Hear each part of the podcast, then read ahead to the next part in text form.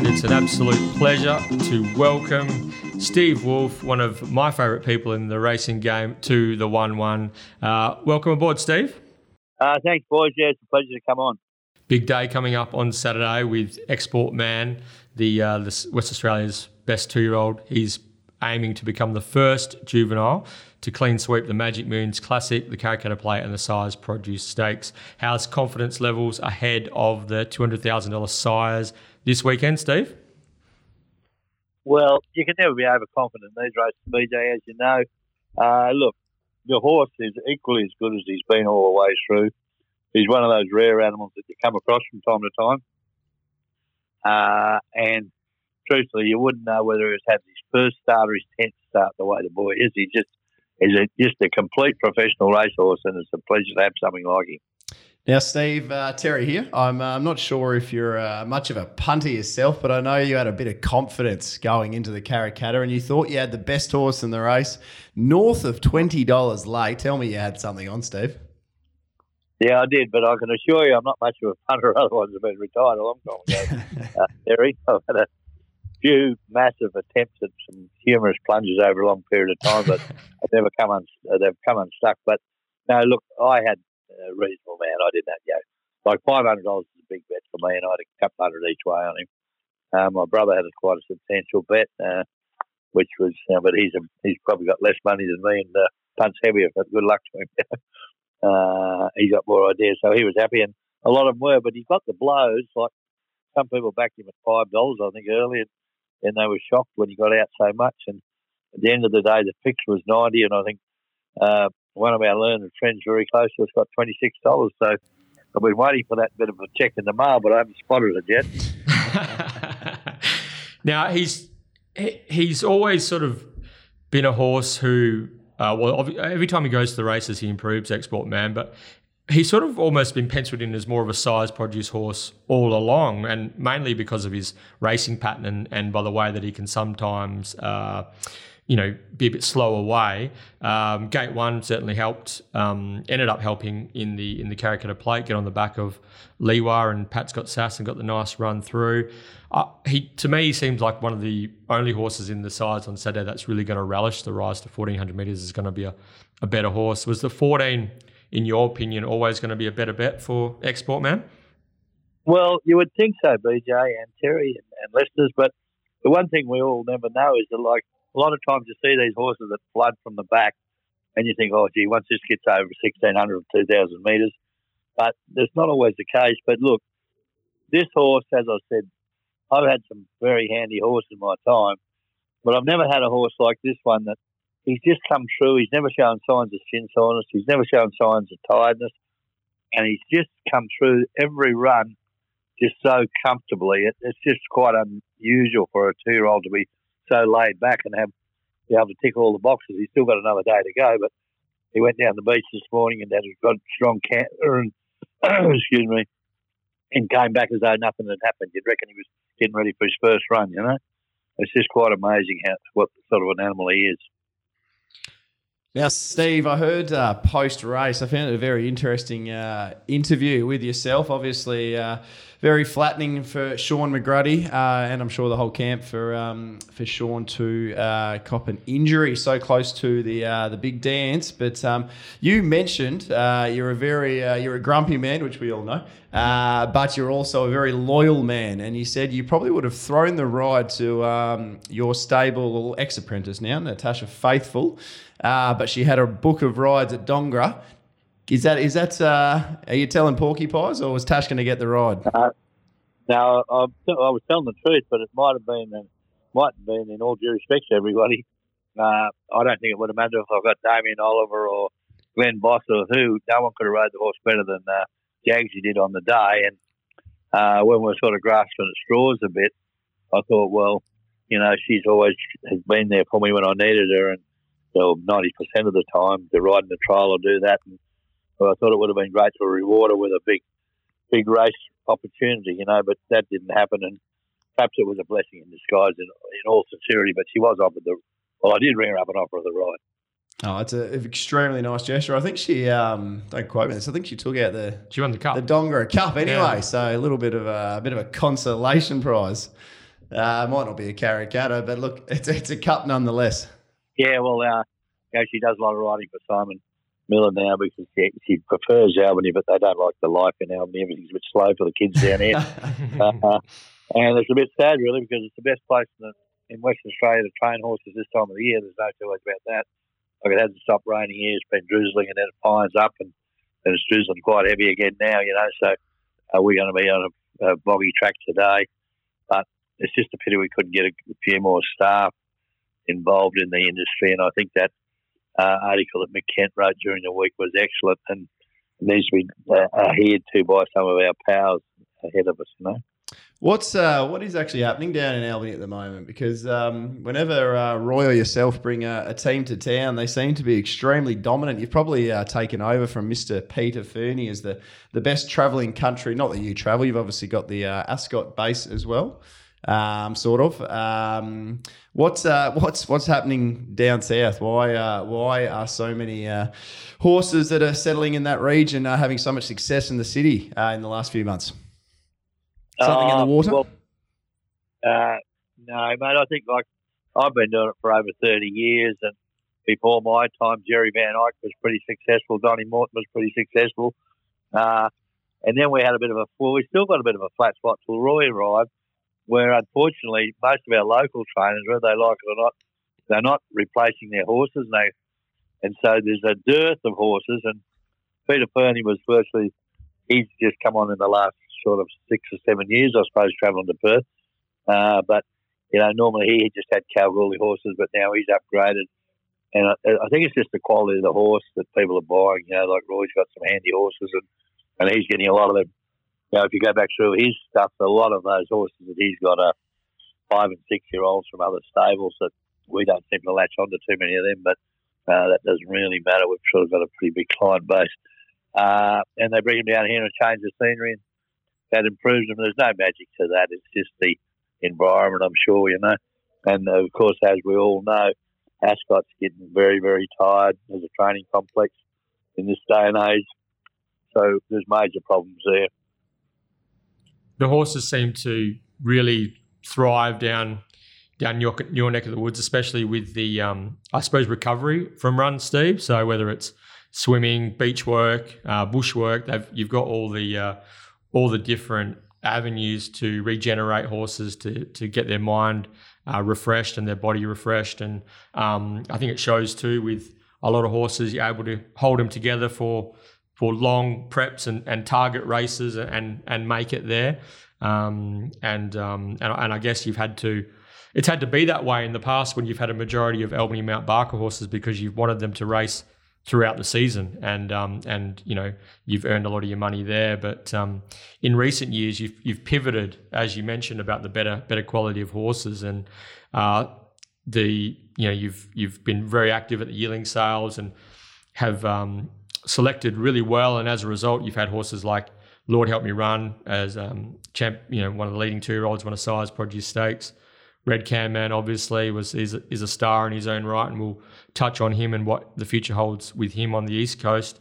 Um, then obviously last year, Watch Me Dance, she was the champion two year old, won a uh, won a Sires Produce as well, and then went on to to bigger and better things as as the um, the star three year old of the uh, of the spring carnival, and now this year Export Man and and the success that's come with him. So, I mean, I know in the past you've had good two year olds like. Uh, um, uh, Wolf Dreams and of course Trichologist and, and horses of that ilk. But it seems to be now there's been a change in either the the horses that you're targeting at the yearling sales, or just, just or has it just been luck? Do you think that you've latched onto some some really really quality thoroughbreds? Uh, luck plays. You know, they say you know it's very true. An ounce of luck's worth a ton of good judgment. But we have you know sort of put a bit more emphasis to what we're buying. We're probably up the ante and and uh, sort of marginally, but you know, uh, I think the thing that has altered a bit in Perth that I see is, as silly as it may seem, probably most of the time there's only eight or ten big players left here now, and you know you can't outbid Neville. We know that, and if Simon or his clients want to get onto one of them dear ones, you can't buy them. But the middle of the road blokes, you can generally like the Harrows and myself, and that we can still you know uh, Bob doesn't buy many horses, so that puts Grant and uh, Adam buys a few, obviously, but there's not the nucleus of big trainers buying horses that there was 30 years ago or 20 years ago. So you can, once Neville's filled the book, uh, because he's got some blokes there with a lot of money, and they, if they want one, they buy it. Good luck to them, you know. But uh, I mean, and that's what happened last year with Export Man. I bid on probably five or six playing gods before he arrived, and uh, Neville had bought the bloody lot of them. So if I'd have got two of those others, I, I may not have got him, you know. And uh, and probably one of the lucky things that did happen is we were losing better on Red Can Man's half sister. I think from memory we went to two hundred and thirty thousand. It brought two forty. But, John or Born Baker, whatever his name is, he's got that.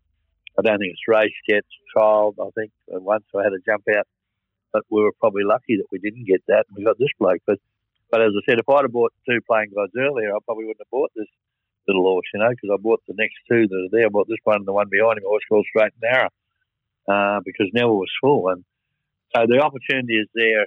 They're probably a bit easier to buy a reasonable horse. And if you're paying 30 to 50,000 for one or 60, the way to stake money is in WA across the board is this good.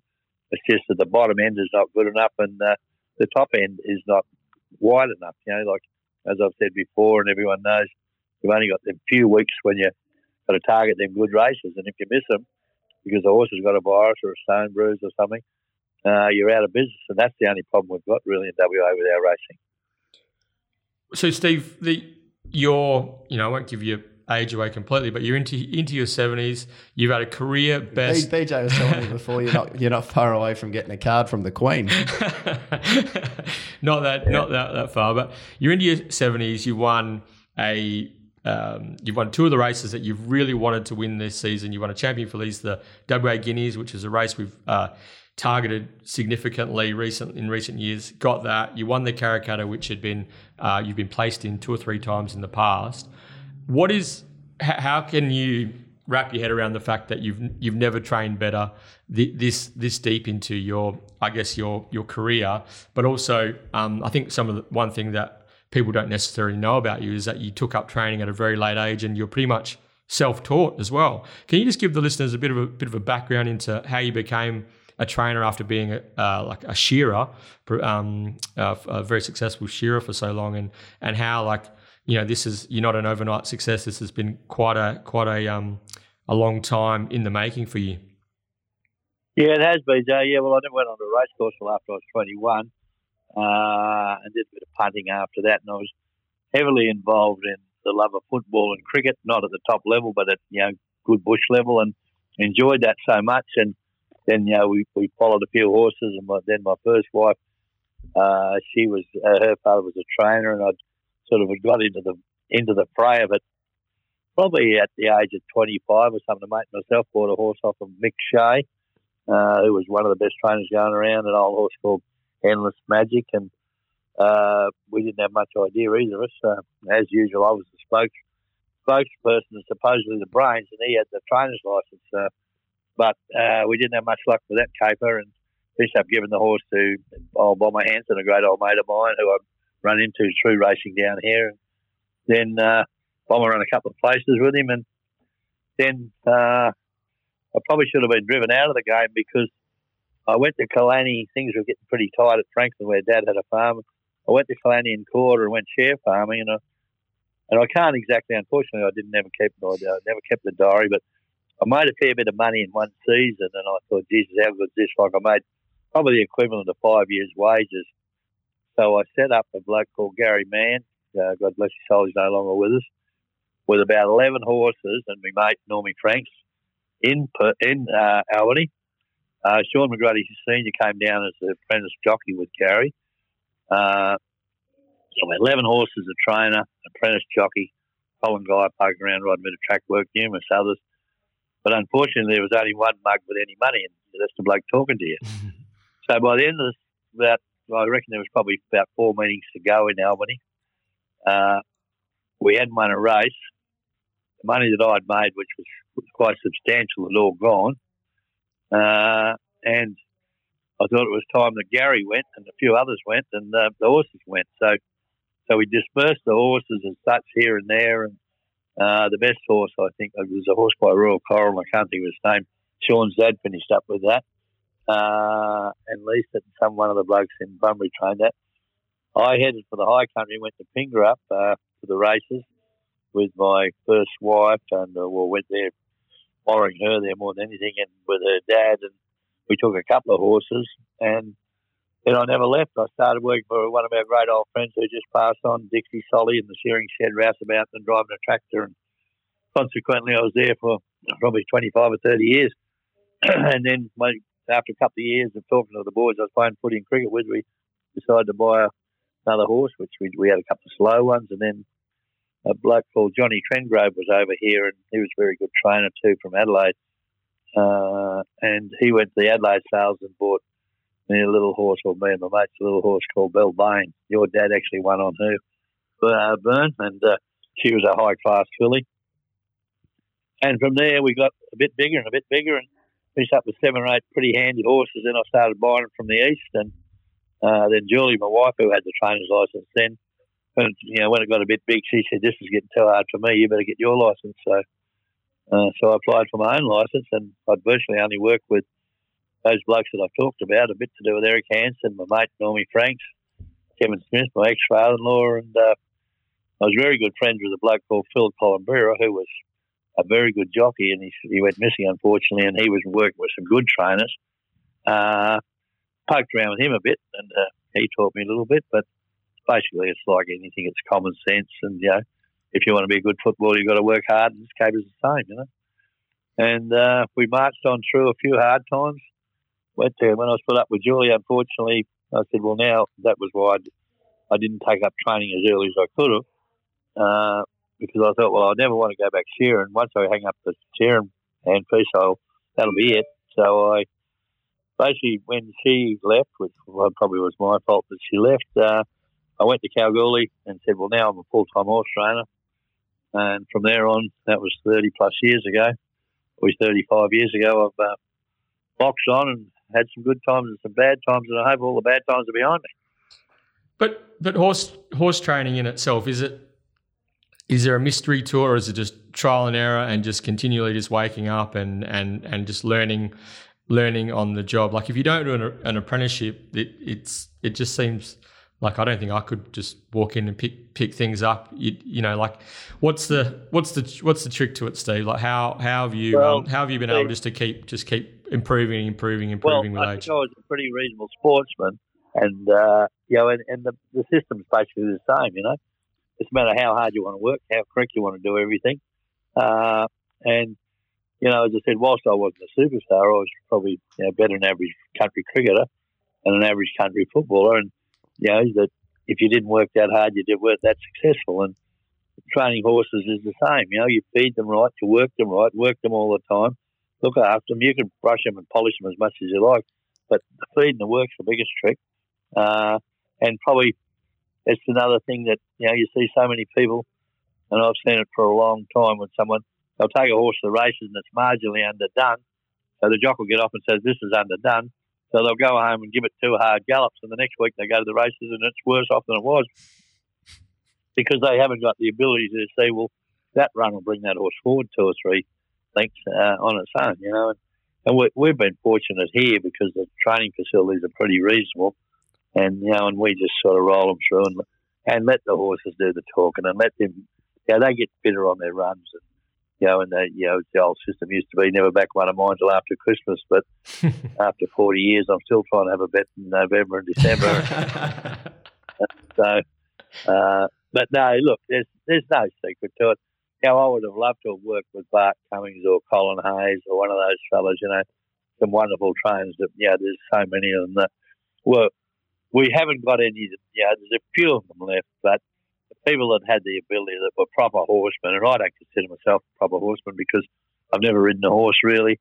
Uh, and firstly, it's just you know the hand-eye coordination, and and if you could have worked with someone like Bart or Tommy or or Colin Hayes or you know Chris Waller's a genius, you know, uh, you no doubt you could have picked up a few more tricks, you know. But the the things that are missing in the game now are them old fellas that were every stable had an old knockabout, whether he was a drunk or whatever, that would feed them and do the legs and you know and do the little things that don't happen anymore in most stables, unfortunately.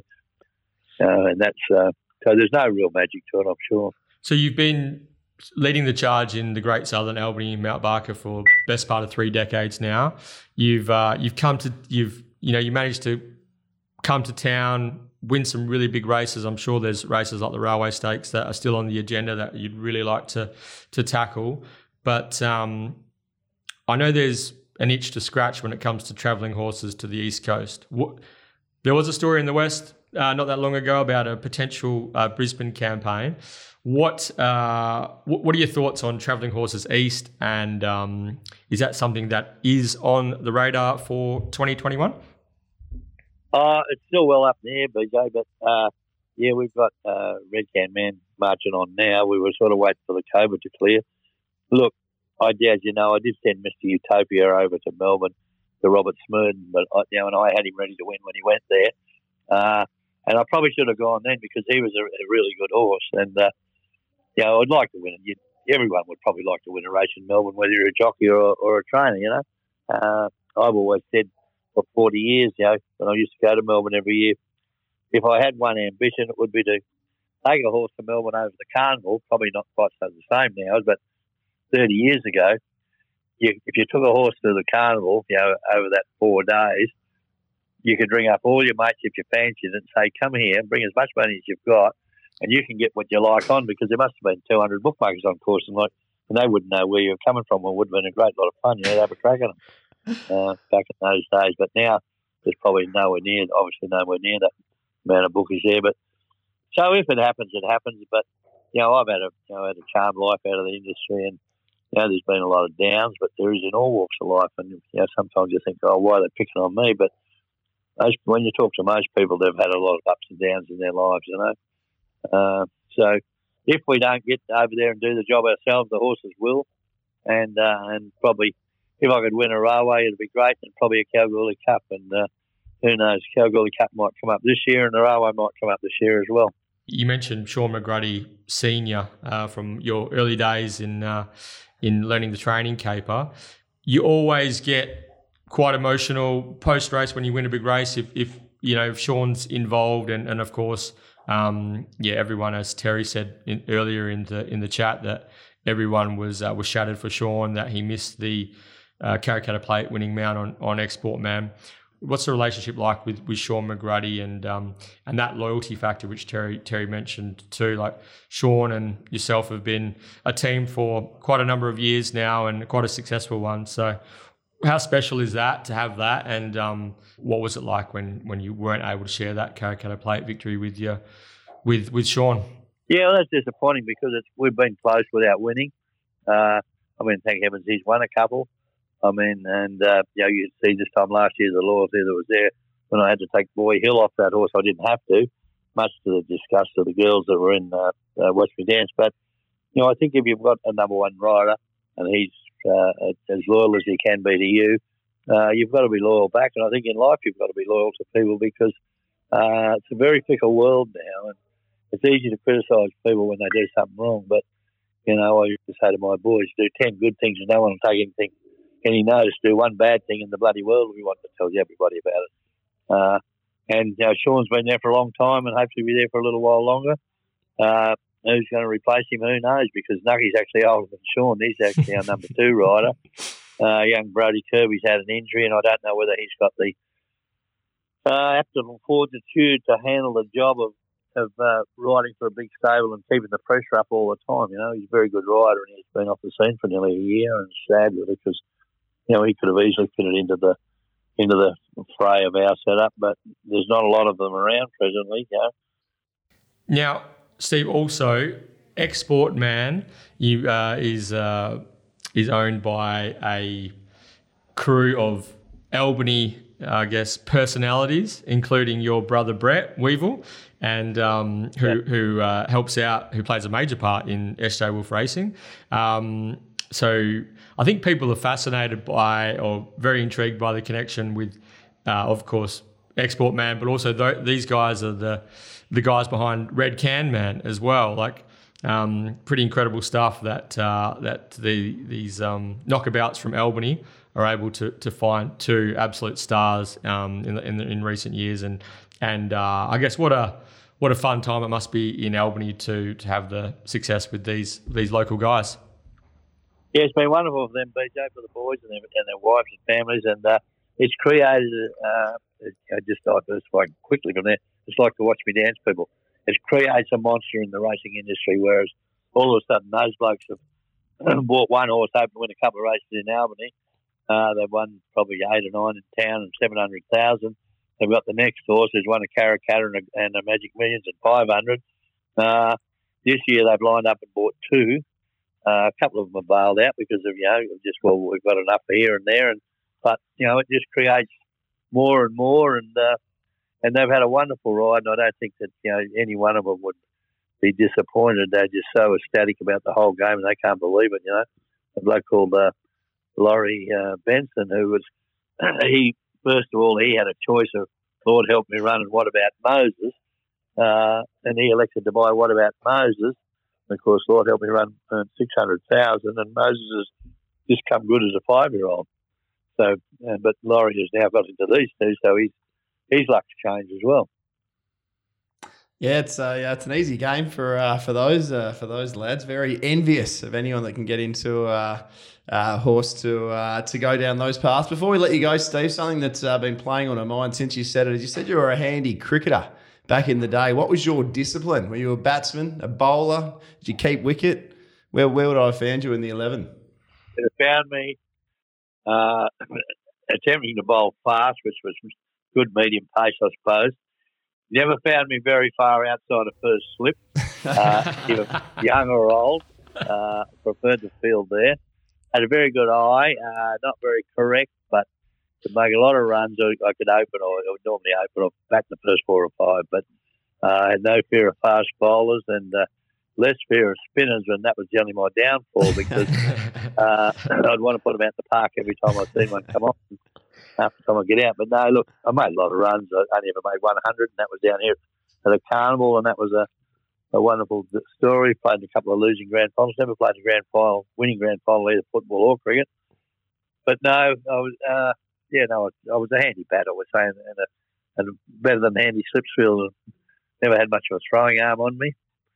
Uh, and I didn't know, well, I was a left hand bowler, right hand batsman, and so so it went on. That was probably why I was such a rough shearer because I used to shear right handed, not left handed. I was a natural left left footer playing football, and uh, uh, so you know, that my cricket was as, probably a, a cut up on me football. I probably reckon I could have played first grade. I made a lot of runs at country week, and uh, but very not that uh, not that technically correct, but had a very very good eye and a reasonable amount of confidence. I can I can tell that country week as well. From my understanding of it, was really a uh, a battle on the body. There was a um, a few cricket matches around, a few drinking sessions. Was that was that the case back then? Uh, it was worse than that, Terry. Back in the day, in my heyday, we'd have a four day carnival down here over the long weekend in January, Friday, Saturday, Sunday, Monday. Uh, I think from memory we've got one day to get to Perth to the car to the country week. Then I think we'd play three days over the, the first three days, or two days, and then two days the other side of, of uh, the weekend. Uh, she was an endurance test, all right. By gee, uh, uh, back in those days, we all used to wherever you played, you'd have a few beers at the pub close handy and swarm back to the old WACA, and there'd be probably you know 150 bush boys there drinking back at the WACA, and you know, that was when we first ran into Peter's Pies. You know, they were like uh, T-bone steak in those days. And, uh, uh, it, was, it, was a, it was a wonderful thing, you know. Uh, but you know, you can't do those things, and the country uh, country week concepts changed, and I think cricket probably is a bit like a lot of sports has changed for the worse. Is you know, we used to play when I first started playing around Tamworth and Cranbrook. We used to play over two weekends, two days, and uh, uh, so even if you were a tonker as such, uh, you know everyone else got a chance to bat and play, and now they all play one day cricket, and and I think that's caused because most of the times as I've been to a couple of funerals, and I went to one a couple of weeks ago, I was talking to a couple of my old mates, and they said the trouble is you can't get people to play two weekends.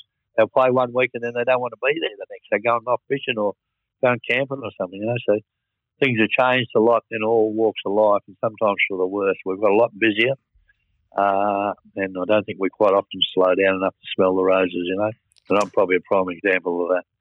You Yeah. know, I've got bloody bit as I've got older, and I, I don't need to be doing it really, but uh, I love it, and I just don't know when it's going to stop. But it's just probably stop in a hurry one day. Well, I'd hope that's not for uh, quite a while, Stephen. BJ uh, just uh, told me about something before we uh, we kicked off, um, which I'm hoping is is not true. Um, he's mentioned that you're a uh, you're part of the Purple Army. Um, I, I can't imagine um, a man of your ilk would be a Fremantle Dockers supporter. Can you please can you please dispel that for me, Steve? almost, Terry. I'm West Australian, and I'm an avid sports lover. Uh, I don't like this booing and hooing and sitting and carrying on. Disgraceful. Whoever you barrack for, I mean, you can say this is dirty or that you shouldn't be doing that, but one yap's enough. Uh, but no, look, I was always early doors. I supported Perth back in the days of Big Merv, Merv McIntosh, long, long time ago. The Demons.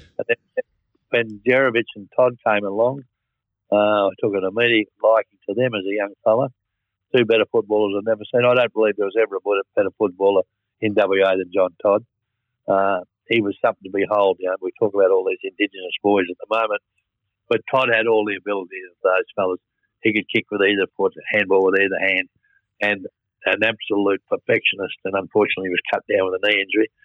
So I followed uh, South through and through, and still do. And as you know, one of my best friends is Noel Carter, who is uh, uh, was the captain of uh, South for a long time, and uh, you know, so I suppose that's why I swung onto onto the onto the Fremantle banner. And uh, actually, JL had a couple of horses with me years ago, but I think we've turned the corner. I think he's cleaned the act up a bit of the boys, and uh, from what we can see outwardly, uh, and he's a pretty clean cut young fella, and it's good that you know he's looks like he's got a set of guidelines in place that are are pretty straight and true. You know, so hopefully we can get a bit of success in the near future. It's starting to look all right.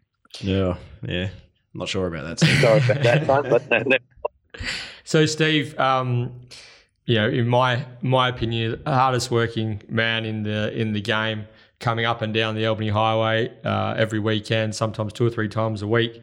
Huge team of horses, huge uh, operation down there in, in the Great Southern, and to to all the success that's come your way, you've well and truly earned it. And uh, yeah, 2021. Um, there could be a Kalgoorlie Cup. There could be a Railway Stakes. There could be a winner on the East Coast. Not sure about a Dockers Premiership though. I'm certain there won't be one. But uh, 2021 promises to be another big one for SJ Wolfe Racing, perhaps kicking off with Export Man, uh, making it three out of the last four Sires Produce Stakes for Steve Wolfe Racing Stable. So good luck, Steve. Thanks for all your time regaling us with uh, with with all your stories. It's been great, and uh, Terry and I have thoroughly enjoyed it. And you're welcome back on the one one anytime. Thanks, boys. And uh, if you ever run across one of the ministers from Main Roads or the Premier and he wants to jump in the truck and come back with me one day, uh, we may have a bit of a change of strategy on that Albany Highway. it's a disgrace. So if you can get, get one of those blokes on your podcast, you get a cover. all right, have a good day, lads. Thanks, Steve. Loved it. Awesome. Thank you. Good luck today, Steve. Bye bye.